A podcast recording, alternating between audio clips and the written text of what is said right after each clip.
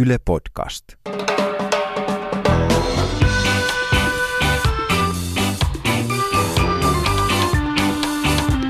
I think the people in this country have had enough of experts. Kuuntelen huomattavasti mieluummin ulkoasiainministeriön diplomaattia kuin jotain päivystävää dosenttia. Löytyy kaiken maailman dosenttia, jotka kertovat, että tätä ja tätä ei saa tehdä. Kuuntelet päivystäviä dosentteja. Minä olen Antto Vihma. Ja minä olen Miika Tervonen. Tässä podcastissa vastaamme teitä, eli kuulijoita askarruttaviin kysymyksiin elämän pienistä ja isoista asioista. Te kysytte, me vastaamme.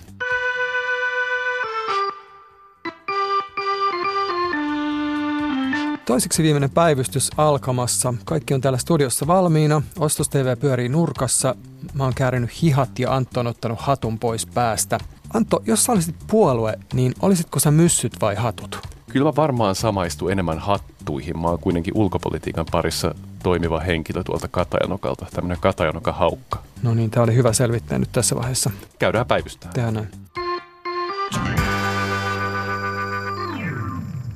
Tero L. kysyy, kuka on teidän suosikki Turtles-hahmo ja miksi?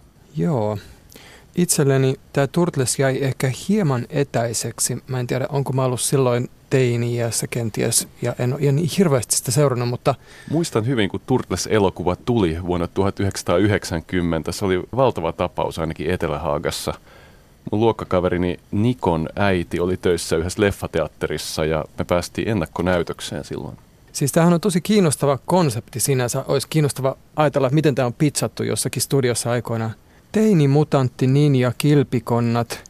Eli nämä on tämmöisiä ihmisen ja kilpikonnan risteymiä, jotka on perehtyneitä ninja-taitoihin ja asuu New Yorkin viemäreissä ja on nimetty italialaisten renesanssitaiteilijoiden mukaan. Tämä on niinku aikamoinen pipolippis. Joo, siinä on ollut varmaan mielenkiintoinen palaveri. Mutta mä luulen, että tässä kanssa korostuu, kun sä nyt tän näin auki sanoit, niin tässähän korostuu tämmöinen ironia ja itsetietoisuus heti tässä konseptissa. Tässä pitää muistaa tosiaan, että me oltiin juuri tultu 90-luvulle, milloin ainakaan Etelähaagaan ei ollut vielä saapunut ironiaa oikeastaan. Että tämä oli niitä ensimmäisiä asioita. Kohta vasta saapu nuudelit ja ironia ja tämmöiset 90-luvun uudet asiat. No kuka näistä on sun lempihahmo? Tässä on Leonardo, joka on vähän tämmöinen johtajatyyppi, tämmöinen rauhallinen. Sitten tässä on Donatello, vähän semmoinen tiedennörtti. Joo, ja sitten on Michelangelo ja, ja Rafael vielä. Tota, Ja Rafael on vähän semmoinen niin pahis. joo. Ja Michelangelo on vähän tämmöinen surfijäbä henkinen, tykkää pizzasta. ainahan tällaisissa joukkioissa on aika selkeät roolit, että saadaan tämmöisiä draaman aineksia ja mahdollisimman paljon samaistumispintaa. Että näähän on niin kuin seitsemäs veljeksessä tai viisikossa tai missä ikinä, niin aina täytyy olla näitä samastuttavia piirteitä. Kyllä mä äänestän kaikkikin huomioon ottaen niin Donatelloa ja se ei johdu siitä, että hän on tiedemies, vaan hän oli mun mielestä just tämä, joka eniten toi tämmöistä itsetietoisuutta siihen touhuun. Hän rikkoi sitä neljättä seinää kommentoimalla asioita suoraan katsojalle. Se oli se, mitä mä kaipasin tohon aikaan, kun oli se valtava viihteen nälkä. Siis kolmoskanavahan oli aloittanut vähän aikaa sitten. Se tarkoitti sitä, että TVstä tuli muutakin kuin ampumahiihtoa ja presidentti Mauno Koiviston puheita. Tiistaisin tuli Batman esimerkiksi. Mutta silti mulla oli hirveä nälkä tämmöiselle niinku uudelle viihteelle. Mulla edelleen, niin kuin mä sanoin, niin nämä ei ollut niin kauhean läheisiä, mutta et ehkä mulla kuitenkin nyt sitten se Michelangelo oli mulle se, johon mä jollain tavalla identifioidun. Ja siinä ei ollut mitään sen kummempaa syytä kuin, että sillä on vyön solki, missä on iso M-kirja. Ja mä ajattelin, että toi on M niin kuin Miika. Aivan. Michelangelo on vähän semmoinen comic relief, että se on semmoinen vähän niin kuin höhlä. Mutta tota, samaan aikaan se on myös semmoinen aika hauska tyyppi. Se oli tää, kanssa jolla- ehkä kiva esimerkiksi juhlia Se tykkäsi pizzasta tosi Joo. paljon, se on tää. Joo, just. ja eri pizzatäytteistä. Tässähän muutenkin, kun nämä neljä hahmoa on aika tämmöiset arkkityyppiset, että jos ajatellaan jotakin Arkkimedeksen näitä arkkityyppiteoriaa, jossa hän niin erottaa neljä tämmöistä temperamenttia, että hän on tosi tyypillinen tapa, niin kuin, että näistä kukin näistä hahmoista edustaa selkeästi tämmöistä yhtä hahmotyyppiä.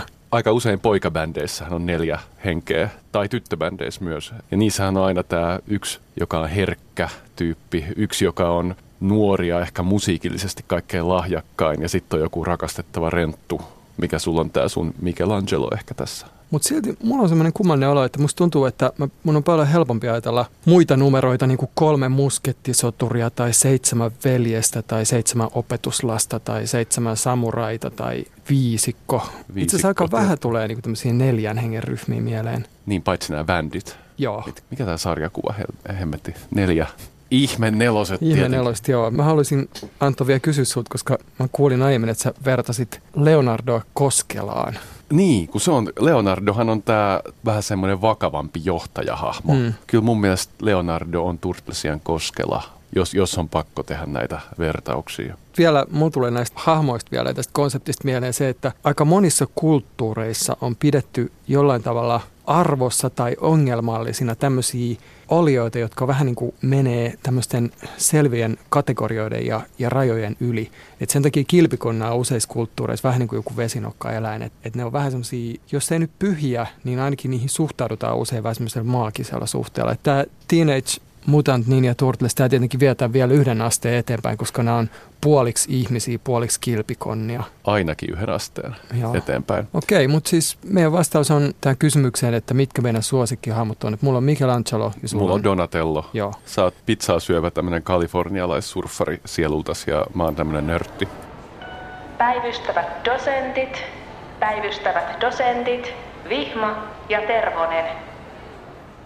Jaakko H. on lähettänyt tällaisen kommentin. Hän on sanonut, että Miika on monessa jaksossa heittänyt ilmoilla ajatuksen, että elämme jälkikapitalistisessa yhteiskunnassa. Mikä saa uskomaan näin? Mä ajattelin, että mä voitaisiin tästä pikkasen jutella. Mä haluan ensinnäkin sanoa, että jos mä oon puhunut jälkikapitalistista, niin se on ollut hirvittävä erehdys. Mä olen tarkoittanut ilman muita myöhäiskapitalismia. Me, se olisi aika absurdi ajatella, että me oltaisiin jotenkin menty kapitalismista johonkin seuraavaan vaiheeseen. Mehän ollaan kyllä molemmat useasti puhuttu myöhäiskapitalismista mm. ohjelman Tietysti, aikana. Mutta joka tapauksessa, itse asiassa tämä kysymys on joka tapauksessa kiinnostava. Että jos mä oon käyttänyt sanaa myöhäiskapitalismi, niin sekin on kyllä ehkä semmoinen sana, mistä on ehkä kiinnostava muutama sana vaihtaa. Tähän on aika trendikäs käsite tällä hetkellä. Monet tietää Facebookissa vaikka tämän Humans of Late Capitalism-sivuston, jossa on kaikki näköisiä hullunkurisia, vähän irvokkaita ja, ja sellaisia räikeitä nykykapitalismin ilmenemismuotoja tai tällaisia jotakin buddhalaisia munkkeja selfie-keppien kanssa ja nakkisämpylän muotoisella veneellä ajavia ihmisiä. Aivan. Myöhäiskapitalismi, varmaan myöhäismoderni on monta kertaa mainittu myös. Niissähän tämä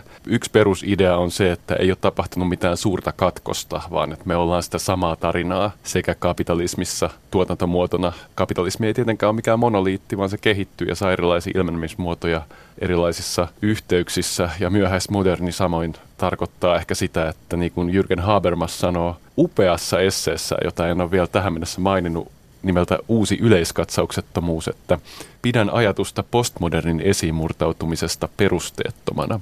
Että sama tarina jatkuu, vaikka jotkut näkee ehkä postmodernin tilan murtautuneen yhteiskuntaamme. Olisi hienoa kyllä joskus itse kirjoittaa teksti, jolla on noin hieno nimi. Uusi se on, Se on fantastinen nimi ja, ja tota, myös essee sinällään on, on aivan loistava. Joskus unohdetaan, että Habermas oli 80-luvun alkupuolella uskomattoman terävä. Että hänestähän tuli vähän semmoinen yleissähläri, joka kommentoi jotain EU-huippukokouksien päätöksiä tuossa 2000-luvulla sitten, mutta Habermas vuonna 1984, se oli kuule jotain. Joo, mutta hän siis selvästi kritisoi tämmöistä vähän niin kuin löysää ajalliseen muutokseen viittaavien käsitteiden käytöstä. Ja tämä on se syy, minkä takia mun mielestä meidän myös pitää puhua tästä jälki... Ää, no niin, nyt mä taas menisin sanoa jälkikapitalistinen. Ai sä oot käyttänyt Ei, sitä mä en, mä en nyt, nyt tämä on nyt vähän sekoittaa tämä keskustelu, mutta, mutta tota, tämä on se niin kuin syy, minkä takia meidän pitää puhua tämmöistä sanoista kuin myöhäismoderni, joita me kuitenkin käytetään. Me puhutaan myös globalisaatiosta, me puhutaan jälkiteollisesta, ylipäänsä jos me puhutaan modernista. Että kaikkien näiden funktio on usein keskustelussa sanoa, että näinä aikoina, nyt kun kaikki on aivan eri tavalla. Joo, tai että poliittinen ajattelu aina elää ajan hengessä tässä zeitgeistissa ja me tarvitaan joku käsite, johon me voidaan aika nopeasti viitata. Myöhäiskapitalismissa on ehkä se hyvä puoli, että on ihan selvää, että nykyinen kapitalistinen järjestys on tosi erilainen kuin 1800-luvulla, jolloin puhuttiin sellaista asioista kuin riisto, tämmöisestä niin kuin marksilaisessa tai dickensiläisessä mielessä ja tai sitten 50-luvulla, jolloin me voitiin puhua sellaista asiasta kuin yhtenäiskulttuuri, ainakin jossain määrin vielä. Kyllä mun mielestä tämä myöhäisetuliite on aika hyvä. Joo, tällähän on niin moni eri, eri konnotaatioita, että humans of late capitalism sivusto, niin tä, tässä ehkä niin kuin näkyy tämä nykyinen käyttö tämmöisessä kulttuurisessa merkityksessä. Että kun ollaan tarpeeksi pitkään eletty tämmöisen kapitalismin maailmassa, joka on ensin kolonisoinut muun ei-länsimaisen maailman imperialismin myötä ja sitten se kolonisoi meidän jokapäiväisen elämän, että jos me ajatellaan, että me jatkuvasti räplätään kännyköitä ja meidän intiimeimmätkin suhteet välittyvät tällaisten Facebookin ja muiden kautta.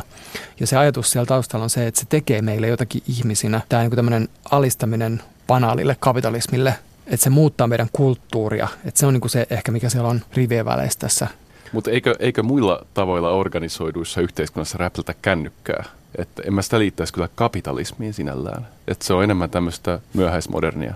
Hetkinen. käytöstä. Missä ei-kapitalistisessa yhteiskunnassa räplätään kännykkää? Mä oon ihan varma, että Venezuelassa tällä hetkellä räplätään kännyköitä ja mietitään tosi paljon, että minkälainen vallankumous tulee Maduron jälkeen, kun chavismi äh, häipyy. Joo, no tä, tä, tästä tullaan ehkä varmaan... nyt vähän niin kuin näihin keskusteluihin, että mitä oikeastaan on kapitalismi ja miten se ymmärretään ja mitä kaikkea se liikuttaa ja rajataanko se. Mä näkisin niin, että, että Venezuela on ehkä aika vaikea ajatella kokonaan irrallisena tästä kapitalistisesta maailmanjärjestyksestä jollain niin, tavalla. voidaanhan me sitten ajatella, että kapitalismi on aina kaikkialla, mutta kyllä mä nyt ajattelen, että se on yksi tapa järjestää tuotantoa, että, että on olemassa myös sellaisia maita, joissa tuotanto on järjestetty vähän eri tavalla. Eikö, eikö se nyt ole vähän venytys jo sanoa, että kaikkialla on kuitenkin kapitalismia aina? Eikö se kuulosta jo vähän käsitteen venyttämiseltä? Joo, no siis mä itsehän oikeastaan nyt mä vielä sanon tämän, että miksi mä itse puhun myöhäiskapitalismista. Mulle historian tutkijana tämä on ehkä ennen kaikkea kuitenkin ajallinen määrä. Että jos ajatellaan jostain 1600-luvulta eteenpäin tämmöisiä globaalin kaupan ketjuja, mitkä syntyy, ja sitten 1700-luvun lopulta eteenpäin tämmöistä niin uudenlaista työvoima ja pääomat yhteen tuovaa teollisuuskapitalismia, niin sitten tämä myöhäiskapitalismi on niin kuin lähinnä tapa vaan sanoa, että tämä talouden logiikka on joillain tavalla muuttunut, että ei olla enää niiden höyryllä toimivien tehtaiden maailmassa. Joo, Marxillahan oli tämä kuuluisa fraasi, että all that solid melts into air, millä hän kuvasi tätä just teknologista muutosvauhtia, mikä vaikuttaa myös yhteiskunnassa, että miten kaikesta kaikki pyhä myös maallistuu ja traditiot murtuu ja niin poispäin. Ja Marxhan liitti tämän just kapitalismiin, että sitten jos kapitalismi hävitettäisiin, niin sitten asiat saisi taas painoarvonsa ja ankkurinsa. Mutta eikö me voitaisiin just tämän tyyppinen ajattelu liittää enemmän tämmöiseen niin moderniin aikaan? Että hankala kuvitella just, että esimerkiksi niin kuin Hugo Chavezin myötä Venezuelassa olisi niin kuin käännetty tämmöinen kulttuurinen mm. kehitys mm. tai teknologinen kehitys. Kyllähän maailmanjärjestelmästä pyrki irrottautuu monet maat, mutta se oli, se oli aika hankala projekti jopa sellaiselle jättiläiselle kuin Neuvostoliitto. Että kyllä mä oon siinä toki samaa mieltä, mm. että semmoinen mm. täydellinen irrottautuminen mm. on nykyään aika mahdotonta. Joo, mutta ehkä me tota, pistetään nyt piste tälle keskustelulle. Ehkä me voidaan siterata vielä kerran Jürgen Habermasin esseitä ja todeta, että tilanne saattaa olla objektiivisesti yleiskatsaukseton. Mä en tiedä, mitä Jürgen täällä tarkoitti, mutta toivottavasti hänellä oli hauskaa. Vaikea olla täysin eri mieltä ainakaan.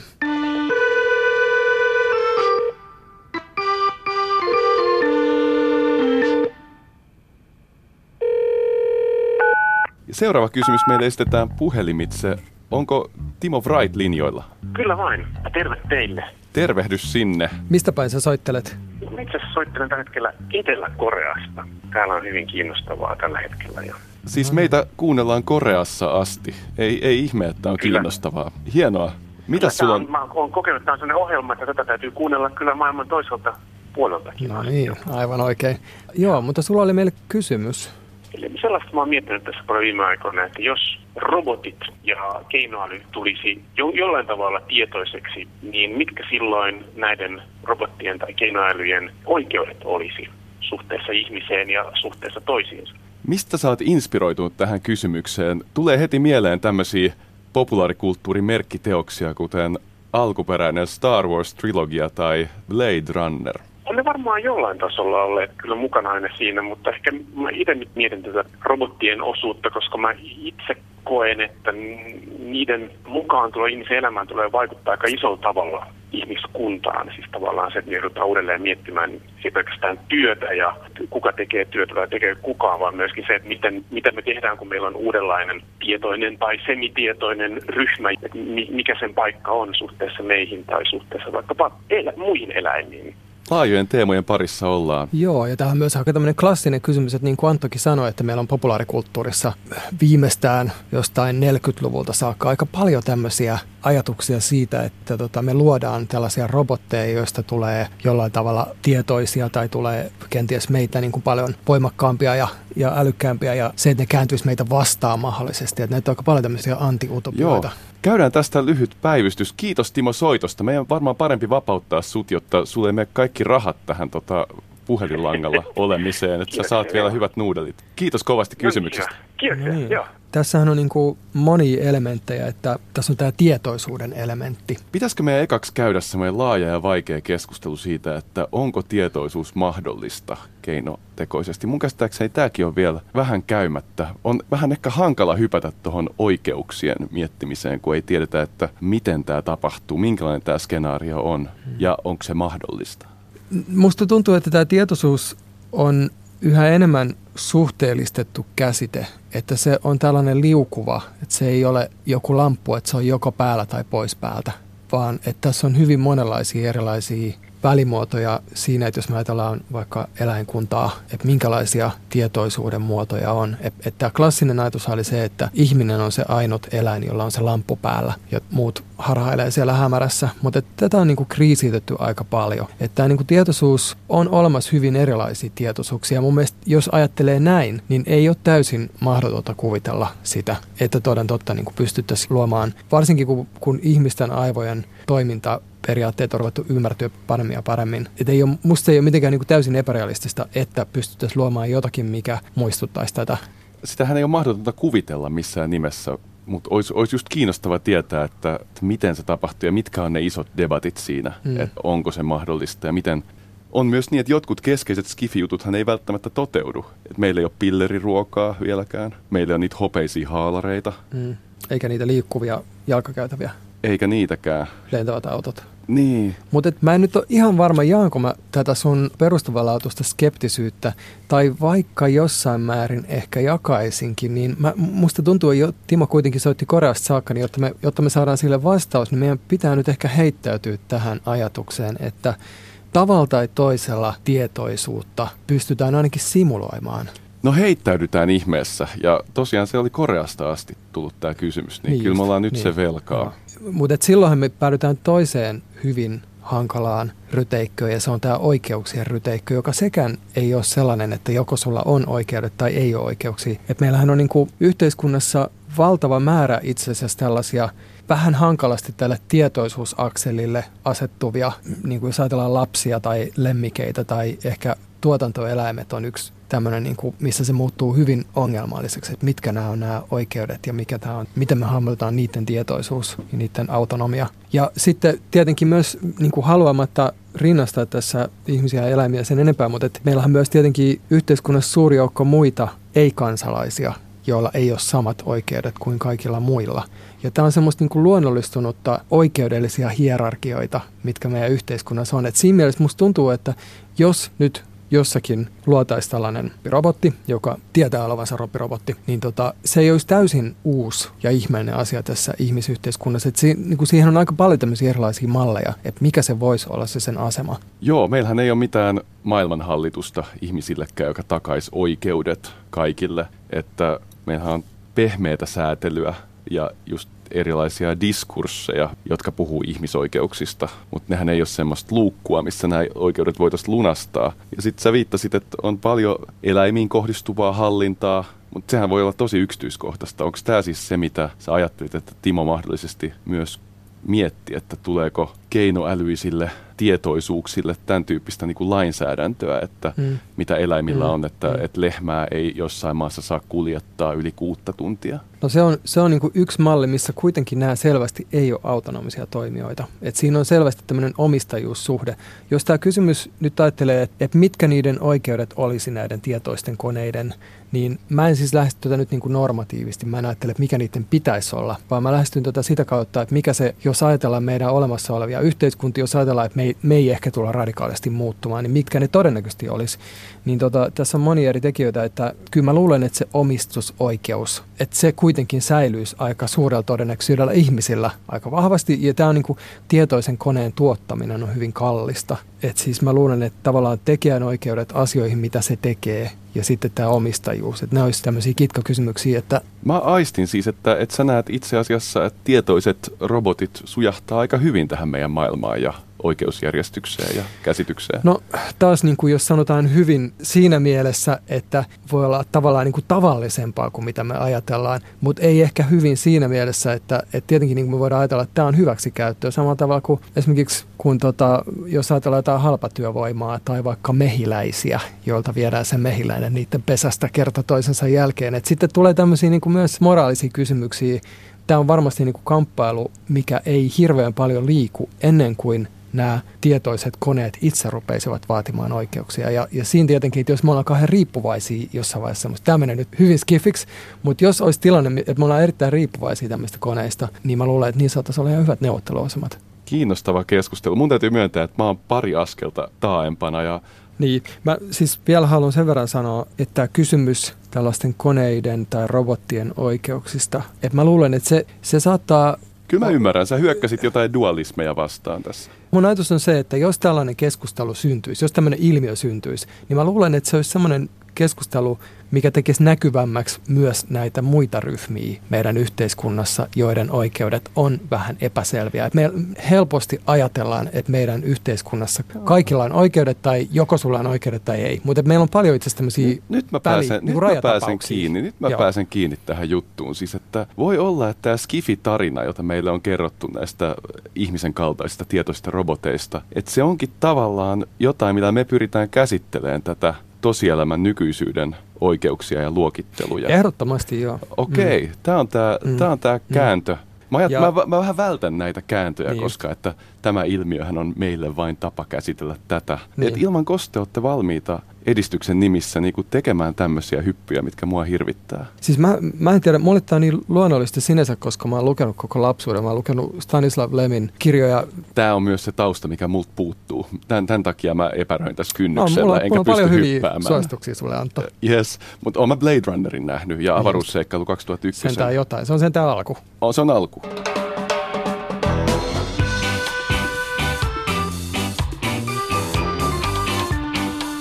Kuuntelen huomattavasti mieluummin päivystävää dosenttia, että mitä enemmän tämän tyyppisiä katsauksia eri suuntiin tulee, niin sen parempi. Tervetuloa tämän tyyppiset raportit.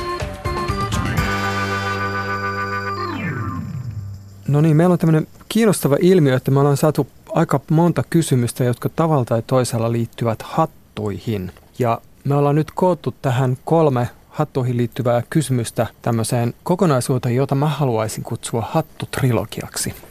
Ja Hattutrilogian ensimmäinen kysymys on Päivi Peeltä, ja se kuuluu näin. Miksi valta nousee hattuun? Tämä on tämmöinen sananlaskuhenkinen kysymys. Triviaalilta merkitykseltään se tarkoittaa varmasti sitä, että valta-asema muuttaa meidän käytöstä johonkin suuntaan. Ja niinpä valta nousee meillä päähän ja pää on hatun sisässä, joten se nousee hattuun. Eikö tästä ole kysymys? Tulkitseeko mä tämän nyt oikein? Joo, tässähän on jotain tämmöistä niin kuin sananlaskuille ja fraaseille ja idioimille tyypillistä, että tämä on intuitiivisesti välittömästi hyvin ymmärrettävä. Mutta sitten kun sitä rupeaa järjellä perkaamaan, niin onhan tuossa myös jotain aika epäselvää, että mi- miten se valta nousee sinne hattuun. Niin on, joo. Tämän sukusiahan on sitten monia mm. vähän vastaavia. Tuleeko mieleen mitään vastaavaa? Eräät ruumiin nesteet hän voi nousta myös päähän. Joo, tämä on niinku tämä sananlaskuaspekti tässä, mutta sitten niinku tietenkin tätä voi tämmöistä sosiaalihistoriallisesta näkökulmasta myös lähestyä. Ja jos nyt otetaan nämä niinku päähineet vakavissaan ja siirrytään puhumaan näistä päähineistä, hattu tällaisena auktoriteetin ja hierarkian merkkinä on selvästi se, mikä liittyy tähän. Että Eli se nousee hattuun, niin sitten hattu tulee enemmän ilmi jotenkin. No siis ehkä mä niinku vetäisin tämän tämmöiseen historialliseen tilanteeseen, mikä on vallinnut hyvin useiden vuosisatojen ajan, missä sun hatun koko ja sun valta-asema korreloi. Että sulla on sitä enemmän valtaa, mitä isompi hattu sulla on. Ja sitten jos sulla on tosi iso hattu, sä voit käskeä niitä, joilla on vähän pienempi hattu, puhumattakaan niistä, joilla ei hattu ollenkaan. Et vallan ja hatun suhde on joskus ainakin ollut myös tällainen, Mulle tuli mieleen hei näistä sananlaskuista semmoinen järjetön sananlasku kuin, että vain kuolleet kalat uivat myötävirtaan. Onko tämä, catchaaks mä nyt sun ajatuksen siitä, että se on tavallaan, sä heti tunnistat, mistä on kysymys. Mutta sitten kun sitä alkaa miettiä, niin siinä ei ole minkäänlaista järkeä, että, että jos lohikalat nousee jonnekin kutemaan, niin miten ne sitten muka palaa takaisin meriin, jos ei ne oikeasti ui myötävirtaan. Eihän mm. ne nyt vaan niinku törmäile kiviin ja reunoihin siellä. No, tämä ei ollut ihan nyt täsmälleen se, mitä mä ajoin takaa, mutta ei se, ei se mitään. Tämä on kiinnostava esimerkki. Mä luulin, että se oli tota- täsmälleen, tota, mitä sä ajoit takaa. Ei joo, no siis mä haluaisin ehkä vielä tuoda ilmi sen, että tosiaan niin kuin, tämä on ehkä eurooppalaisen yhteiskunnan tämmöinen selkeästi, mikä on liittynyt tämmöiseen eurooppalaisten yhteiskuntien kehittymiseen tämmöisiksi hyvin rasvatuiksi sotakoneiksi, hmm. missä nimenomaan on paljon tämmöisiä hyvin selkeitä käskysuhteita ja hyvin selkeä säätyjärjestelmä. Ja se usein se auktoriteetti ja hierarkia ja myös tietty kompetenssi, että se merkitään hatulla, niin kuin vaikka tohtorin hattu tai piispan hattu tai kruunu nyt on tietysti ihan se ilmeisin, mutta et, et ylipäänsä niin tämmöinen yhteiskunta, jonka läpäisevät eri kokoiset hatut, jotka ovat suhteessa toisiinsa. Niin se on yksi tapa luoda tämmöistä järjestystä, mutta meillä on tämmöinen hattutrilogian toinen osa, tulee Mikael Koolta, joka menee näin. Roomalaisilla ei ollut hattuja. Sen jälkeen kaikilla oli hattuja yli tuhat vuotta. Nyt taas ei ole hattuja. Miksi? Joo, tämä on kyllä... Niin tässä nyt Mikael K. suhteellistaa vähän tätä eurooppalaista kulttuuriperimää kertomalla, että roomalaisilla nehän ei ollut suurta hattuporukkaa. Se, eikö, eikö tämä ole ihan totta? Joo, itse asiassa mä lähetin viestin itävaltalaiselle arkeologiystävälleni Vikille, joka vahvisti tämän, mitä Mikael K. sanoo. Ja itse asiassa aika kiinnostavalla tavalla myös kiisti tämän mun äskeisen ajatuksen siitä, että vallan määrä ja hatun koko korreloi. Eli Viki kertoo näin, että sen paremmin roomalaiset kuin kreikkalaisetkaan ei ilmaissut statusta erilaisilla päähineillä.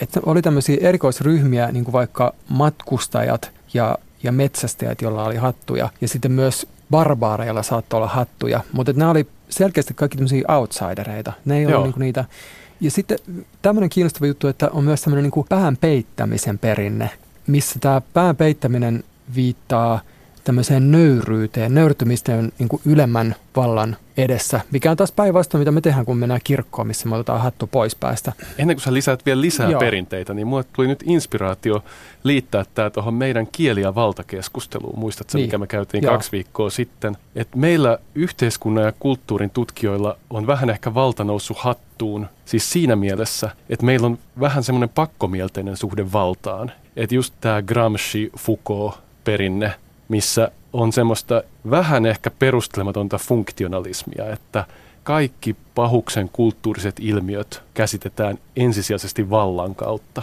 vaikka ne voisi olla jotain aika paljon kaikkea muutakin. Ja että esimerkiksi uskontoelämää aikoinaan selitettiin Weberin aikoihin tosi paljon sillä, että, että se tuo niin kuin taloudellista järjestystä yhteiskuntaan. Niin tätä on sitten kritisoitu sillä, että eihän vaan se, että jokin asia on taloudellisesti relevantti, niin tarkoittaa, että se on pelkkää taloutta. Niin samoin niin kuin, eihän kulttuurinen ilmiö, jos siinä on joku valta-aspekti, tarkoittaa, että se on valtaa. Mutta tätä ei mun mielestä saa kaikkien Siitä saitte valta-analyytikot. Niin, tota, mä haluaisin nyt mennä takaisin huomattavan paljon tähän hattukysymykseen. Ylipäänsä niin kuin mennä sille tasolle, että miksi ylipäänsä ihminen, homo sapiens, päähinettä kantava eläin. Mun tietääkseni mitään muuta eläintä ei ole, jotka pitävät päässään asioita kyllähän siellä saattaa erilaisia töyttöjä olla, mutta se ei ole, se ei ole valinta. Ja täl, tällä hatulla tai päähineellä tai kypärällä, mä pidän tästä englanninkielen kilmosta hard hat. Sillä on totta kai funktioita. Sillä on paitsi tämmöisiä symbolisia erontekoja, niin sillä on myös pragmaattisia funktioita. Se suojaa kylmältä, se suojaa kuumalta, se suojaa nuijan iskulta.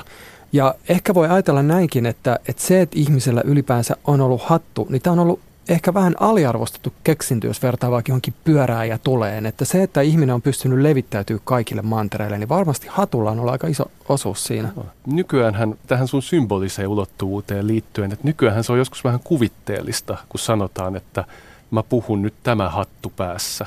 Että sillä hatulla, vaikka mitä mulla ei ole fyysisesti päässä, niin mä saatan sanoa, että mulla on nyt tässä dosentin hattu päässä tai, tai joku helsinkiläisen Joo. hattu päässä tässä ei har- harmillista kyllä, kyllä ole hattuja. Meillä ei ole omaa hattua. Joo. Mutta siis sä oot Antto hatun käyttäjä itse. Silloin tällöin kyllä. Mulla on ihan lämmin suhde hattuihin, mutta eihän se äh, Mikael Kohan sano, että nyt nykyään ei käytetä hattuja, niin hän varmaan tarkoittaa, että meillä ei ole semmoista tiukkaa sosiaalista normia käyttää hattua. Eihän nykyään ole pakko käyttää hattua missään muualla kuin jossain Royal Ascotin laukkakilpailuissa. Vai onko muita tilanteita? Tämä kysymys tässä on se, että jos hatun käyttö on jotakin, millä on selkeästi ihmisyhteisölle funktio. Sä esimerkiksi mainitsit tämän Ötsin. Joo, siis jäämies Ötsi, siis sehän löydettiin tuossa mitä 90-luvulla. Hän on henkilö, joka tallas Itävallan ja Italian vuoristoseutuja 3300 vuotta ennen ajanlaskun alkua. Hänhän on niin kuin ehkä tutkituin tämmöinen pronssikauden ihminen, mitä maailma tietää, tai on varmastikin. Niin häneltähän löytyi tämmöinen karhunnahka hattu, ja siinä oli ihan tämmöinen kaulahihna ja se oli hienosti ommeltu kokoon ja se oli aika lailla semmoinen niin kuin venäläisen karvahatun prototyyppi. Se on varmasti ollut siellä vuoristossa näppärä, mutta sillä on saattanut toki olla myös tämmöisiä vähän niin kuin statusulottuvuuksia. Että jos hän on oikein tyylikäs karvahattu, niin se on saattanut olla kova juttu 3300 EKR. On arvioitu, että Ötsi oli jonkinlainen heimonsa päällikkö. Nämä on niin tietty just. vähän arvauksia. Joo, ja tässä on taas valta ja hattu. Joo. Tosiaan niin kuin tämä kysymys, mitä mä olin esittämässä, että, että jos on näin, että hatun käytöllä, päähineiden käytöllä on hyvin selkeä tämmöinen funktio, sekä symbolinen että pragmaattinen funktio ihmiskunnalle, niin minkä takia tämän hatun käyttöaste tai sen jotenkin merkitys vaihtelee niin paljon? Ja minkä takia meillä on tämmöisiä kausia, niin kuin Mikael K. aivan oikein sanoi, että roomalaisilla ei ole hattuja ja nyt taas meillä ei juurikaan ole hattuja.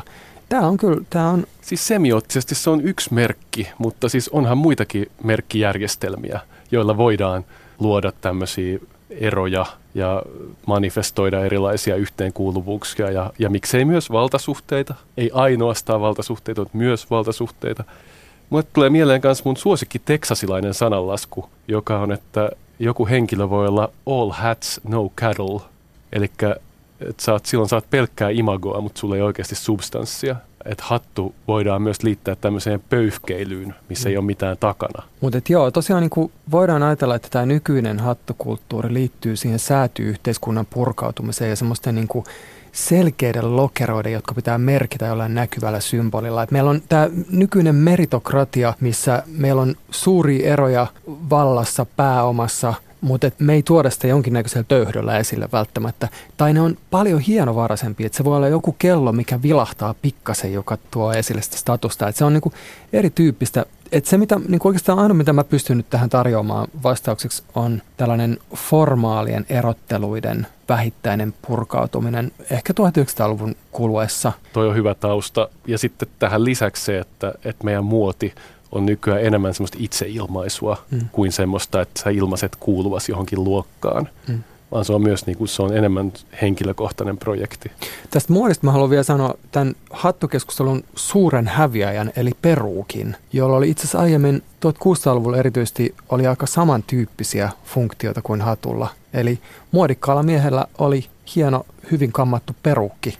On hyvin päässään. vaikea nähdä, että se tulisi takaisin. Joo, mä, mä kans luulen, että siinä tulee kestämään monta kymmentä vuotta ennen kuin meillä on taas perukit kaikilla päässämme.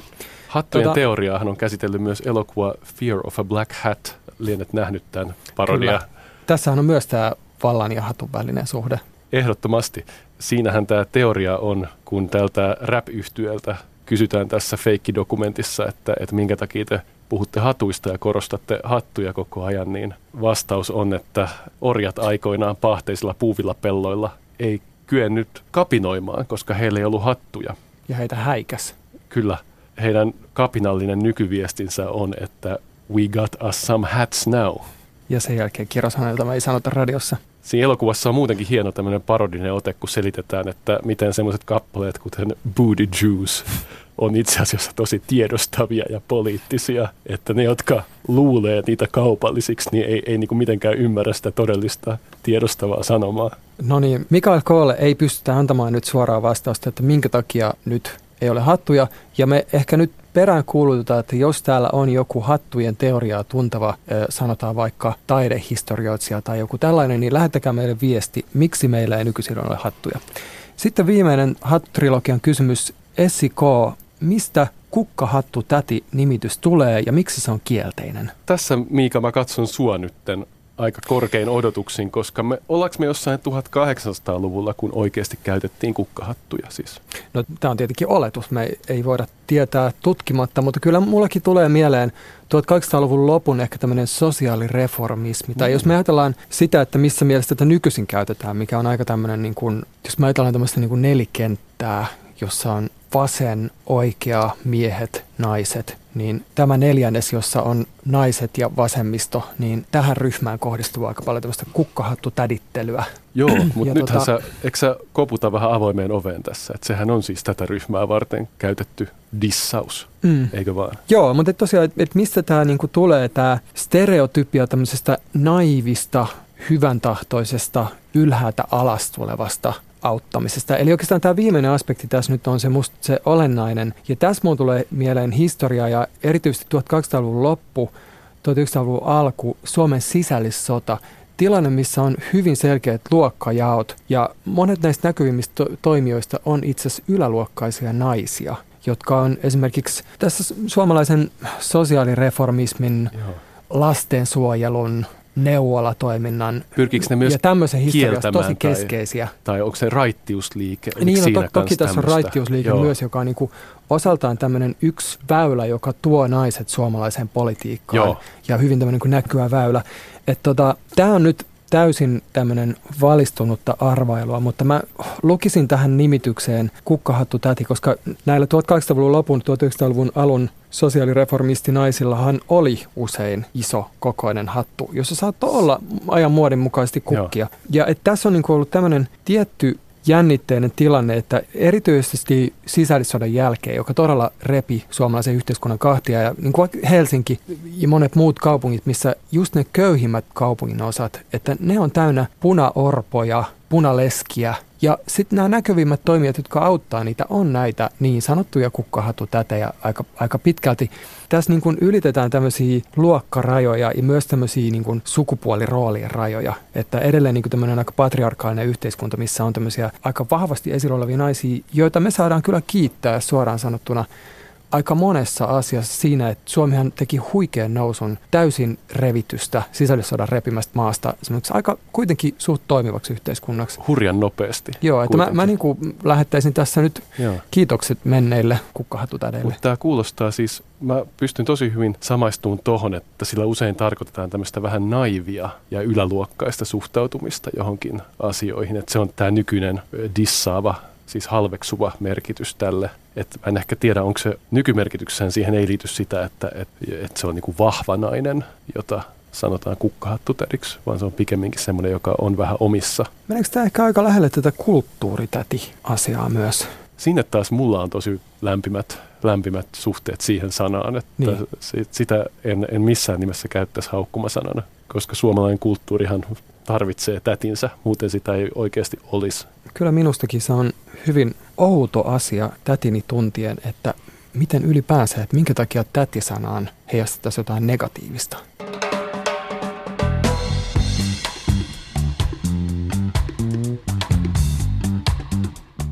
Me olemme päivystävät dosentit. Olet kuunnellut meidän viikoittain Yle Areenassa julkaistavaa podcastia. Minä olen historian tutkija Miika Tervonen.